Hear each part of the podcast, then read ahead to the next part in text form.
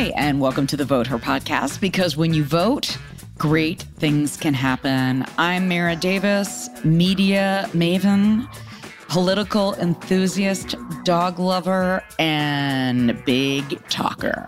Ooh, I'm a big talker too. This is uh, Jen Jordan, former state senator and soon to be uh, the mother of a high school graduate who has senioritis like I have never seen. But we are so incredibly happy, if not a little weepy, every day as we head to May 20th. I remember senioritis. Oh, gosh. And you know, okay, full disclosure, I was at a party over at Jen's and I saw all those seniors and it just and I have a rising senior and it's just like, oh my God, the time goes by so fast. Well, the worst is kind of the the the style right now for for the guys. And I've got a little dude. So his hair is all grown out and I keep telling him to get a haircut. And by grown out, I mean like on top. So it, I mean, he looks like one of the Muppets, right? Like the hair is all crazy. And I said to him the other day, I said, you got to get a haircut. And, and this young woman who's very nice, who he is, um, enamored with. He said, Well, she told me that the length was just fine. So basically, I could pound sand. Well, and there you like, go, mom. You can't. There you go. That. That's right? it. There That's you it. go. Well, listen, it's a perfect time for us to bring this topic up because we are very passionate about our kids and we are moms. And that's part of what the Her podcast is, is, you know, an easy approach to politics uh, that moms that are that are in it. And over the past couple of weeks, I mean, just in one week alone, we had a uh, terrorizing situation in Atlanta with a shooting, and then of course Texas, and uh, there, there are just so many incidents where it is top of mind, uh, sensible gun control. And a lot of moms are trying to come together to take action. But it, in so many ways, Jen, it feels kind of hollow. It's like, what can we do? Um, and where are we going with all of this? Well, I know that nationally there's a group, as you know, Moms Demand Action, that is a really great group. And I know on the ground, great women, um, some of which have run for office and won, including um, Representative Anne Allen Westbrook out of um, Savannah. And, um, you know, she was basically you know, one of the moms who got really frustrated about the inaction. And of course, as we know in Savannah, there was a, a really significant spike in gun violence, and, and there still is a, a pretty, you know, high rate of gun violence down there. And, it, and it's exasperating even to say it, right? Like, I feel like I keep saying this over and over. But, you know, we were talking offline a while ago. You know, the moms were really, I think, part of how I got elected initially and flipped the Republican Senate seat to a Democratic one um, up here in kind of north the North Atlanta area, and um, and they were really pushing for a long time and, and had great momentum. But then you know COVID happened, mm. and um, everybody was just trying to survive. And of course, because we didn't have school, there weren't any school shootings. So I think I, I think folks got kind of complacent, thinking that maybe you know, we were in a different place, but but clearly we're not. We're not. I mean, I think a lot of that activism started after Parkland because that was just oh yeah, yeah. so real. Like I remember, uh, you know, there was the March for Your Life uh, in downtown Atlanta that I attended, and it was just so moving. And I think you're absolutely right, Jen. But I feel like the movement is bubbling up again because I, I know so many moms look when you're when you hear sirens or or like I went where when all of that was going down in Atlanta, uh, Terry was tweeting out like what she was getting from her kids' school. I mean, and this is just our new reality. So I think the fear we have to turn into activism and we have to find ways to hold our leaders accountable. But can we get there is the question.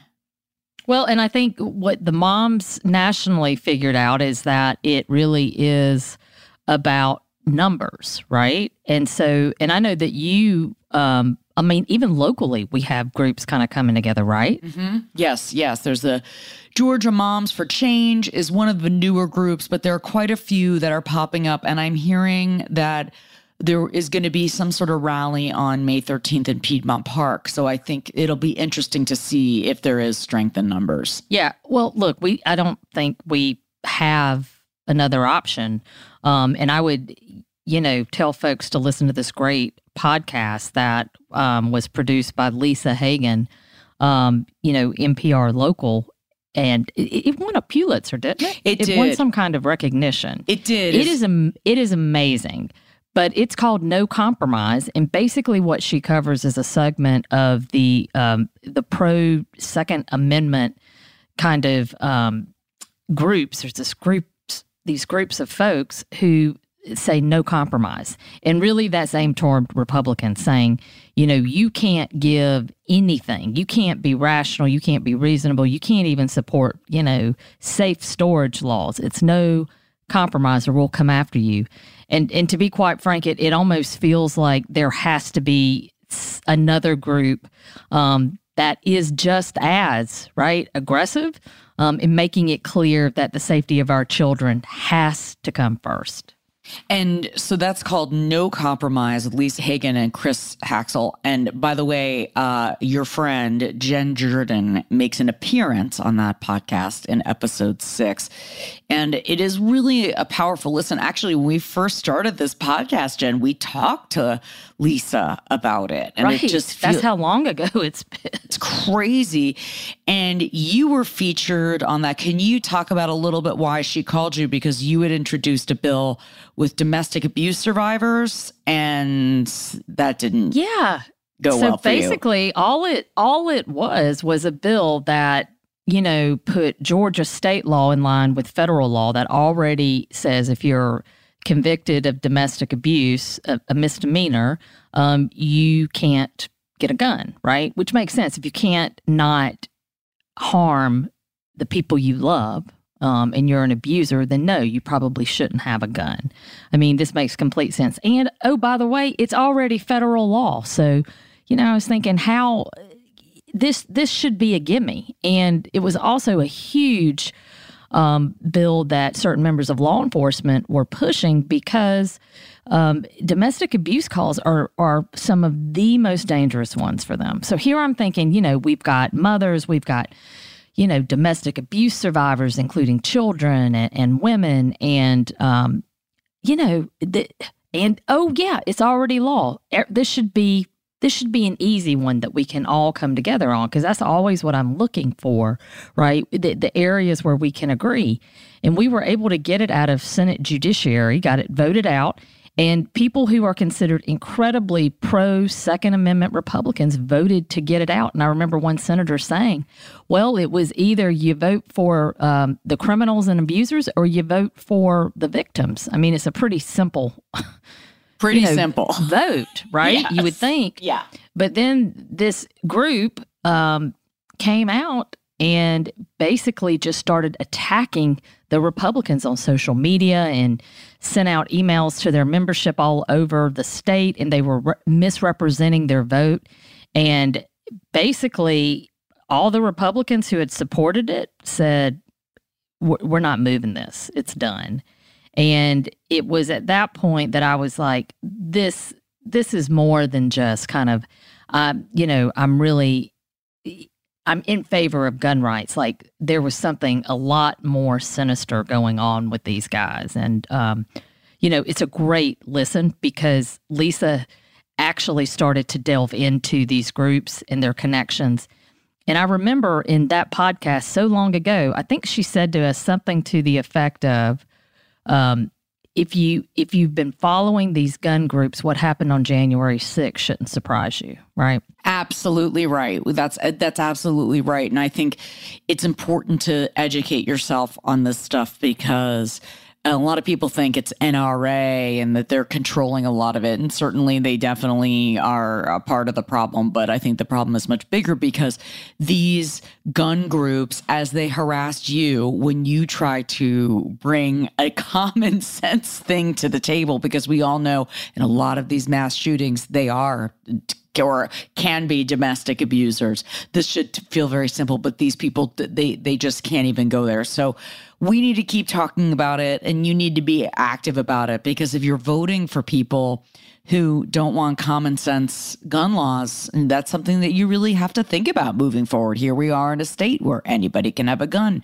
anywhere at any time. It's kind of terrifying. It is. I mean, and now having an 18 year old, right? Like, it's it's just crazy that. Anyway, it, it's crazy. I mean, it's it's, it's yeah, and yeah. you know there was a op-ed uh, in the AJC that you know it was a big like front page of the Sunday paper where it says we don't have to live this way. How like you know you have to go through a metal detector at the uh, at the Georgia State Capitol. Uh, yeah, what's interesting is uh, they make sure they protect themselves, but by God, you know, two A all the way everywhere else, and for for everyone else. I mean, it's like, you know, uh, for for thee, not for me. Yeah, and um, and it's it's pathetic. It really is pathetic, and and it is tiring.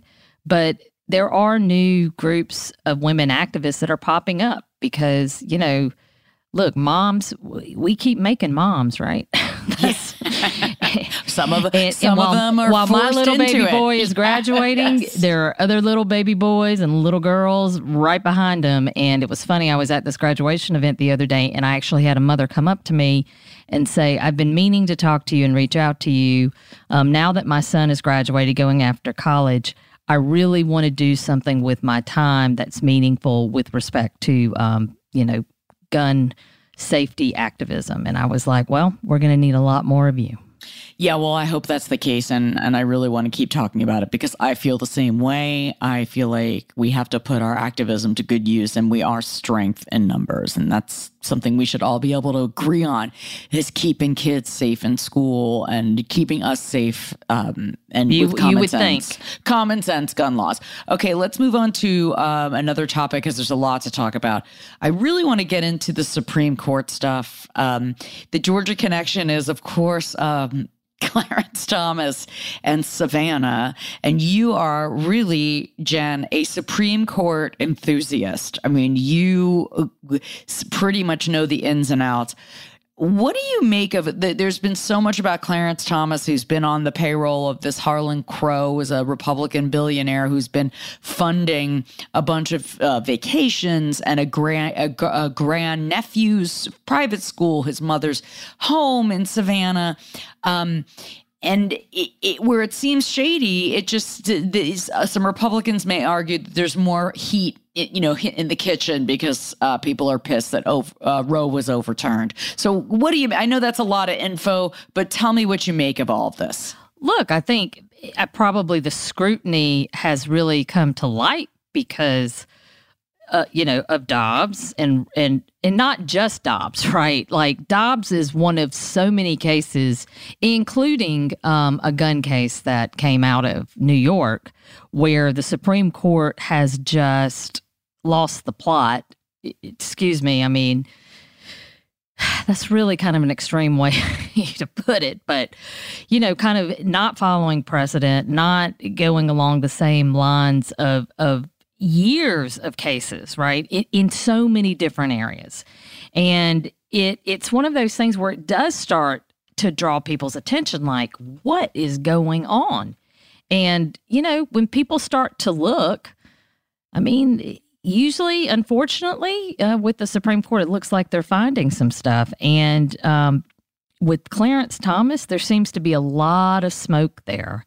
And I you know, I think Congress is imperative for them to look into it, and I think that the, I think the U.S. Senate is because this isn't okay, right? I mean, these folks get lifetime tenure so that they won't have to deal with right? We're supposed to we're that is supposed to actually keep them from from being influenced right? By lobbyists and money and all that. So they don't have to run for reelection or they don't have to influence people to to reappoint them to a job. It's supposed to make sure that they can make their decisions um, without fear or favor. And then here we are right? We've we've got clarence thomas who you know and his wife Ginni um, who seems to have been living pretty high on the hog um, with some of some of his really good friends that just happen to be billionaires. It's unbelievable. So ProPublica is the outlet that's been really exposing a lot of this. And there was one trip that they took where they talked about it was a $500,000 vacation or experience that they took.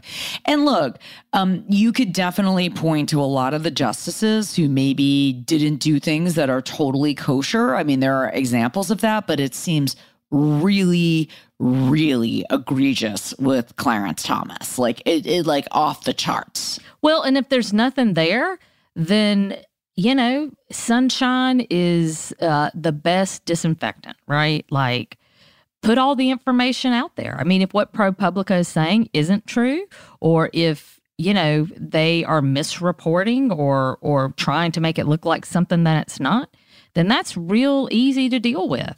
Um, but eh, the fact of the matter is, I think you know usually ProPublica does a really good job of you know getting it right. I mean, people on the Republicans may not like what they're reporting, right? Or like the subject of, of the reports. But at the end of the day, I don't think anyone's saying that it's not true. Right. Uh, it's it's it's it's hard to watch people defend him. I think people just don't want to talk about it. Well, uh, I mean, it feels again, it feels like nothing can be done because they're just like, well, nothing to see here. Um, so I hope uh, I feel like ProPublica's like no, you didn't. We're going to keep going. I mean, paying for the well, mom's and look, house. Well, and part of it is, I mean, also, it's almost like this curse of Georgia, right? Like, right. what is up? I know. It's like every bad, awful story, thing, political, you know, whatever. I mean, it, it all leads back to Georgia now. I mean, even the Supreme Court stuff, you know, with Clarence Thomas. And I'm just kind of like, gosh, can't y'all guys just give us a break? I mean, there are 50 other states, there are territories. I mean, we just we just need a rest from all of it. It's so true. It's so true. So it is all in Georgia, and Georgia influences everything. And of course, DA Fani Willis, I mean, that case is just like, uh, you know, everybody's just, you know, that now that she made an announcement. Now, I didn't ask you this last time because Terry was on last time. She made an announcement saying, uh, law enforcement, uh, be prepared, June 11th to September, whatever, something's going to happen. And a lot of people gave her scrutiny, like, why would you do that? Like, people thought that that was bad form. But I wondered, and I wonder if you wonder that maybe like they're still working on some stuff. I have no inside knowledge, but I, but I can tell you that I surmise that there are probably two things going on. One, get the heat off of them a little bit in terms of reporters asking every single day, every hour, is it coming? Is it coming? Is it coming? You know, um, it's imminent. It's imminent. What does imminent mean?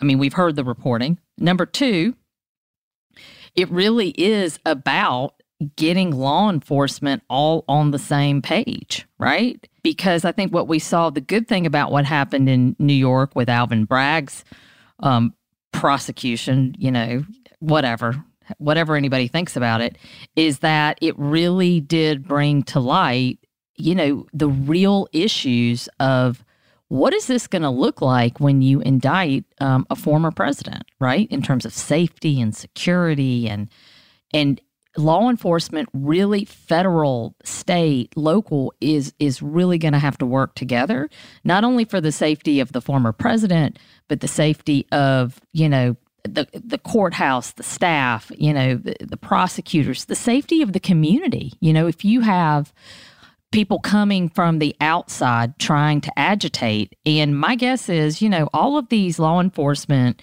agencies are listening, you know, to the chatter. They call it the chatter. Um, you know, because they're always monitoring, and I, I do think that that they're hearing some stuff about what people plan to do um, if and when this happens. So I, I think she's just getting prepared. So it gets the press off her case, right? To give them some breathing room and a chance to really get ready, right? Um, giving everybody kind of the flag, like, okay, this is this is when it's on.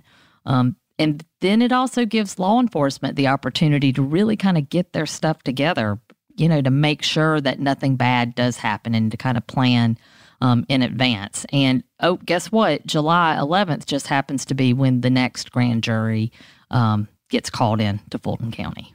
Well, how about that? Well, and then it was just released today that David Shafer, the uh, uh, the chair of the Georgia GOP, his lawyers are saying he didn't break any laws. FYI, is this a case of we're just throwing everything up against the wall? Look, all of it is you have to remember that all of these letters, these missives to Fani, right? Mm-hmm. Um, all of these things, they're really and this is this is just my interpretation. I always like mm-hmm. to say this because mm-hmm.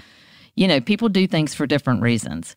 But I can tell you they know that these letters are going to be released to the press if they don't release them, right? Mm-hmm. Um, you know, or, you know, they'll call up their reporter friend and say, hey, send an Open Records Act request and ask for this.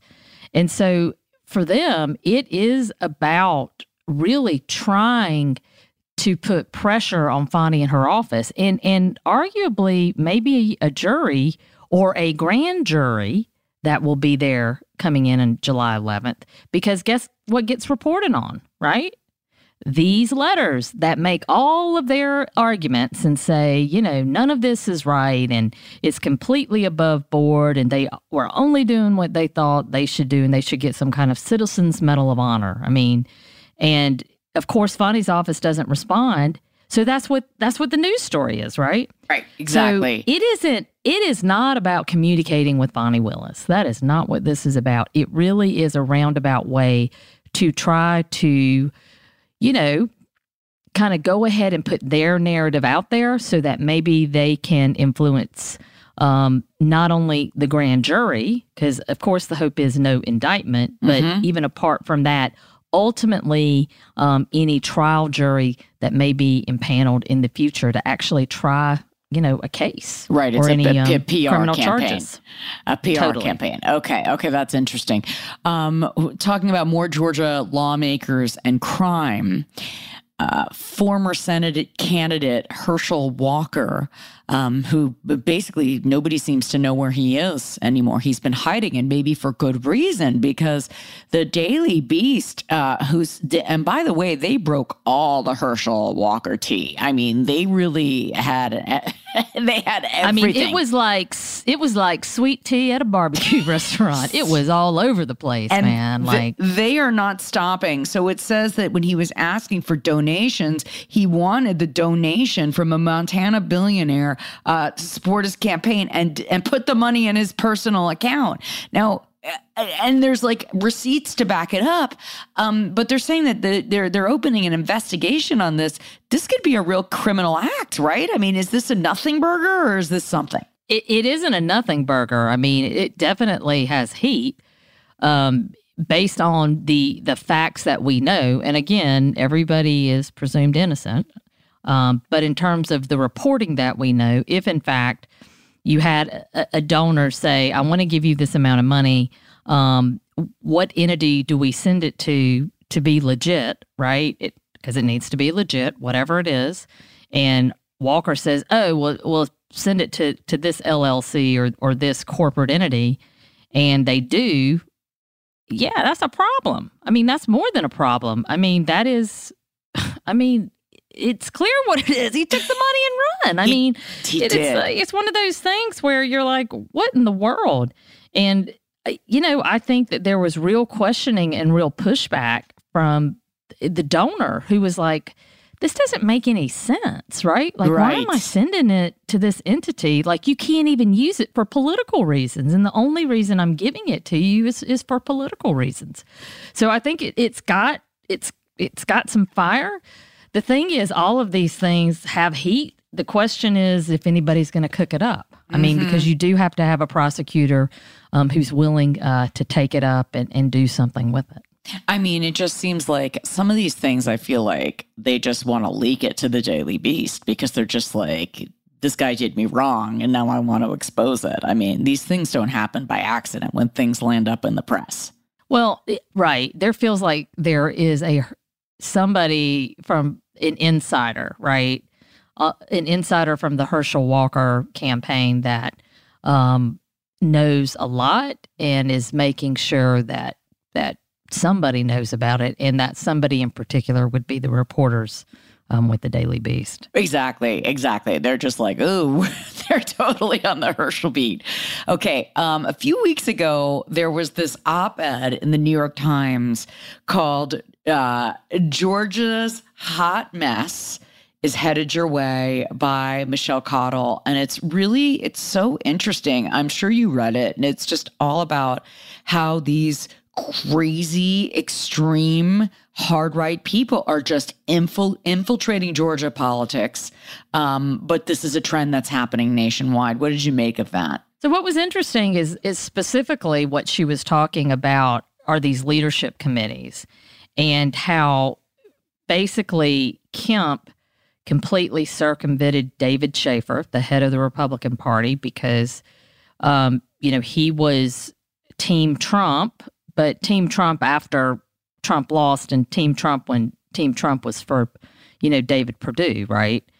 Uh, but it goes back further than that because they tried to pass the leadership committee thing. My the the January session of 2020, they tried to amend a bill on the last day of session, and I was like, heck to the no. And I'll tell you that the reason I was given it really wasn't about Trump but it was about David Shafer and the whole idea that he was the head of the Republican Party and all of these people running or who held office um, did not trust him and did not trust that Shafer was going to do the right thing in terms of actually using um, donations or, or, political money um, to support them, you know, their races, incumbents.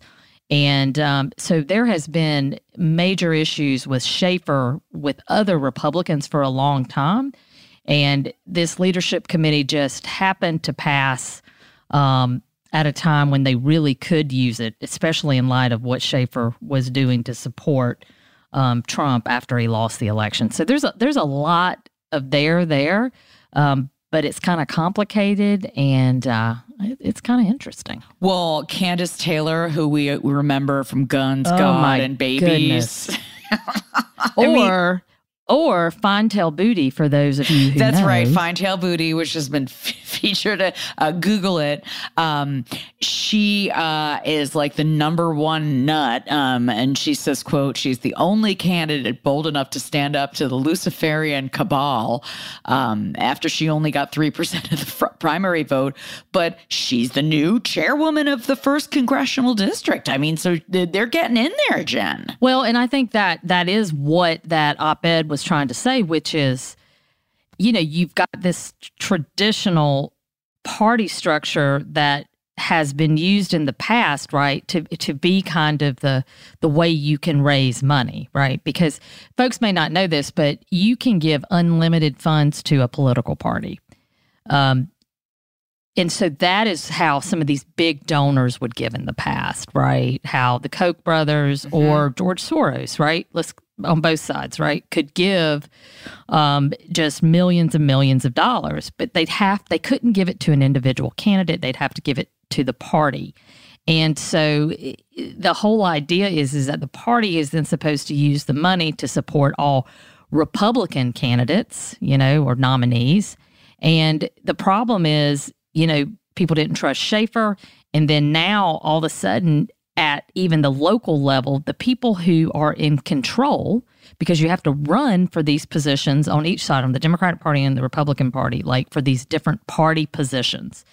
And so each county has their own Republican Party and Democratic Party, and there's each congressional district has their own chair.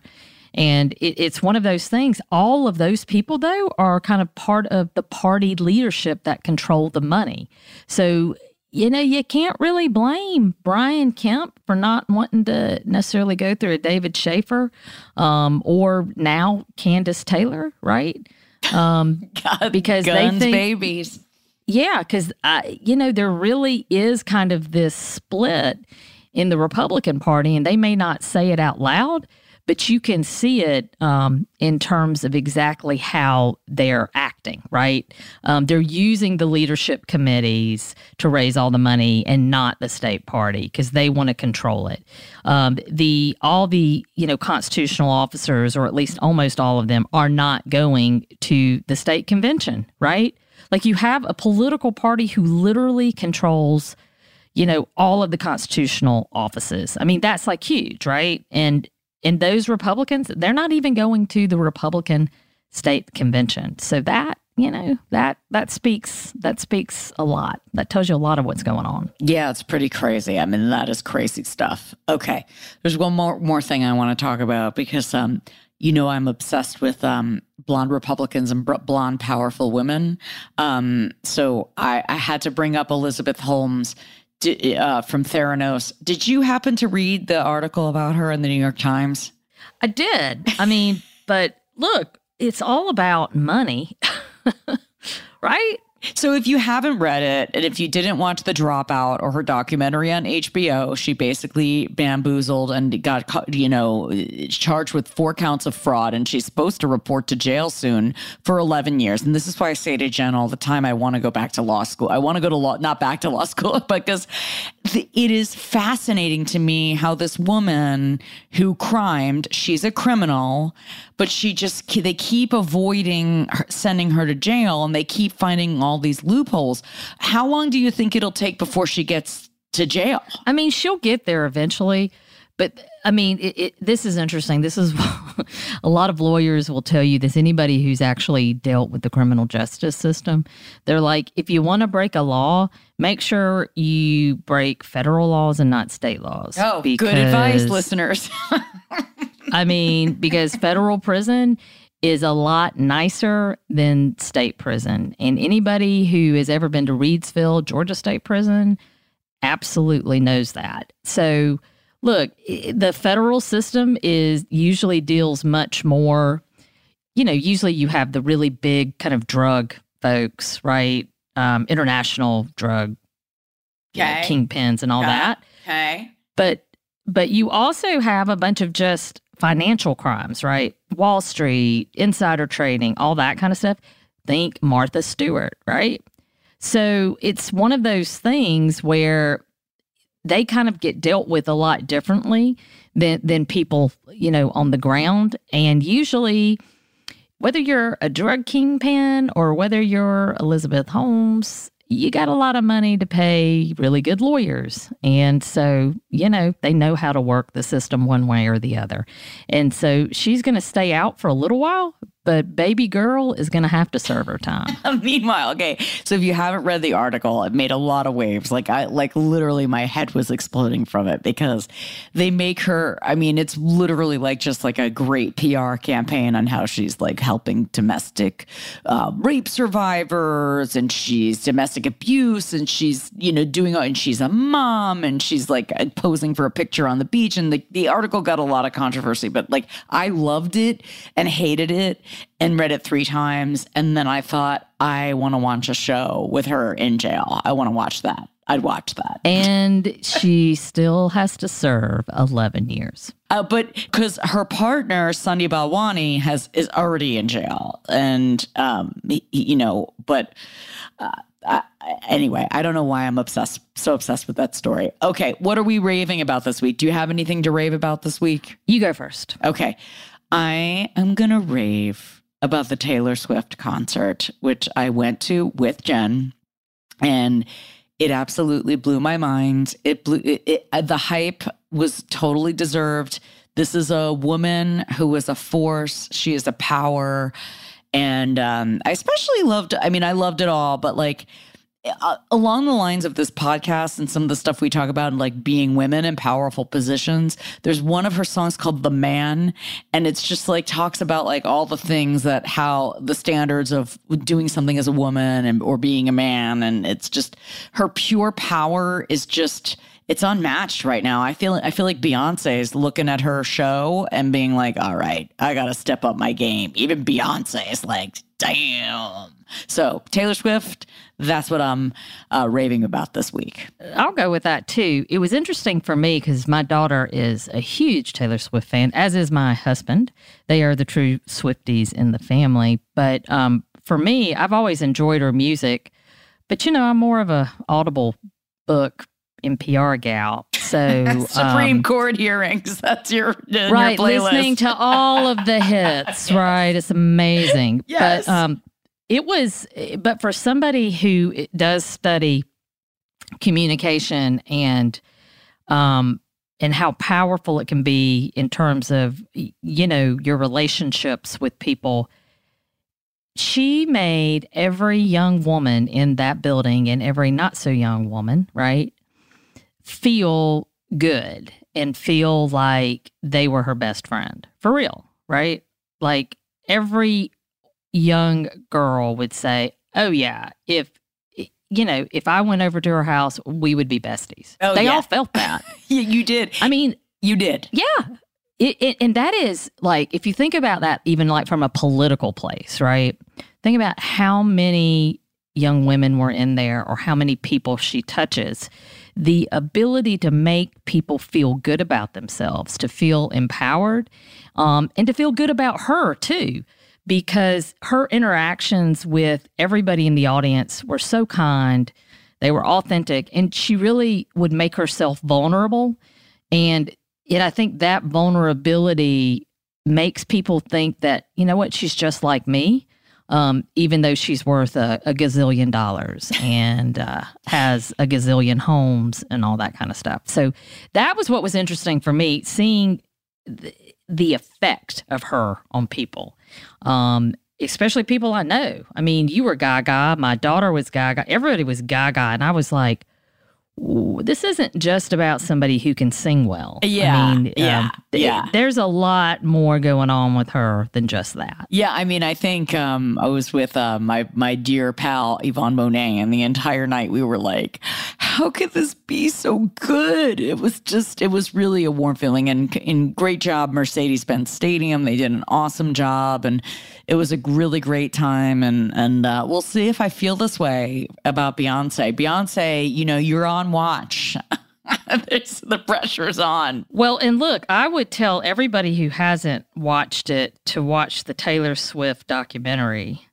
Um, what is it, Miss Americana? It is. You know, it's so it? funny. After the show, Jen, I rewatched it and you know, she got so political in it, and a big part of it is how she had it was act like she put her her brand and activism into voting out Marsha Blackburn, and I feel like, you know, uh, it was you know she I think his name was Bredesen, the person that that Marsha Blackburn ran against, and when we all know from Tennessee that that was really a that she couldn't even she couldn't move the needle in a in a political race but she tried. Well, and look, there there are other ways to do it too. I mean, but I will say that it was I watched it with with Koki again because there have been multiple watches at this point.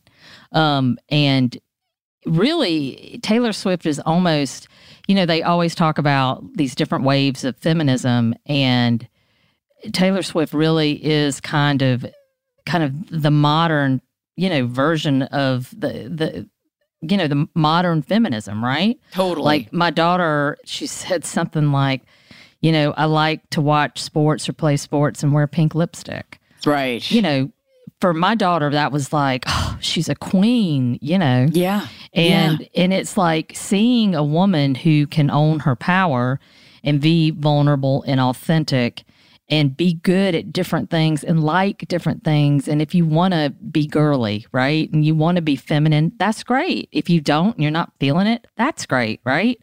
But it's okay just to be whoever you want to be. And um and that's pretty powerful for young women. And so yeah, I'm you know, I may not be a Swifty in like the you know, kind of the original sense, the OG sense, but I'm a Swifty in terms of what she's doing in the model um, that she's serving for at least for my daughter, and and to be quite frank, for me too, because it's you know it's nice to see to see her do so well. Well, and it's you know here you have a woman's splainer, you know, and it's just like it gives some of the things that she's done, like uh, for you know getting her master recordings taken away in a business dispute, and she's re-recording her album. So it's just like she's flipped it instead of like belly aching about it. It's like, oh, try me, and that's a Right. lesson. Right, you're to- not going to own Yeah, me, yeah, right? exactly. You're not going to own me. So I do hope. Yeah. I do hope that at least in 2024, her political activism comes back. I mean, I, I, I, you know, rewatching that, I feel like she felt burned because like she wins everything and she couldn't win that one in Tennessee. But um, her voice is just so powerful, like you said, for young women, old women, you know, but cranky women like like me and you. You know, we're just like, we love you. so good. I know. I was like, my daughter was. She, I said something about maybe I should have gotten your input on what I was going to wear, and then she looked at me up and down and said, "Yes, you, you really should have." and I'm like, Ugh, I love, I love raising this very strong young woman Yes. who will give it back to me It's in good. the blink of an eye. It's good. Well, Strong Women Unite, uh, like our producer, Christina Larnger. Thanks for uh, putting this together. Uh, we will talk to you again next time. Thanks for listening. Listen, if you could just write a comment on the Apple or anywhere or just share Vote Her podcast with other people, it really helps turn other people onto the show. And also, Jen, uh, before we go, thanks for the mention of Vote Her podcast when you were on um, on GPB. Yeah, on Political Rewind, it was funny because I just thought Bill knew about it and didn't want me to talk about it ever. Because, you know, it's another political podcast. And so he really was just flummoxed. He was like, I can't believe I, I don't know about this. Is this new? And I'm like, um, uh, n- no, not at all. Well, um, I got a couple of texts when, when you were on. I had no, uh, you know, and so it was really great. Um, so, so again, uh, sharing the gospel really goes a long way. Uh, so thanks for that, Jen. Thanks for that, Bill Nigut, and we will talk to you next time.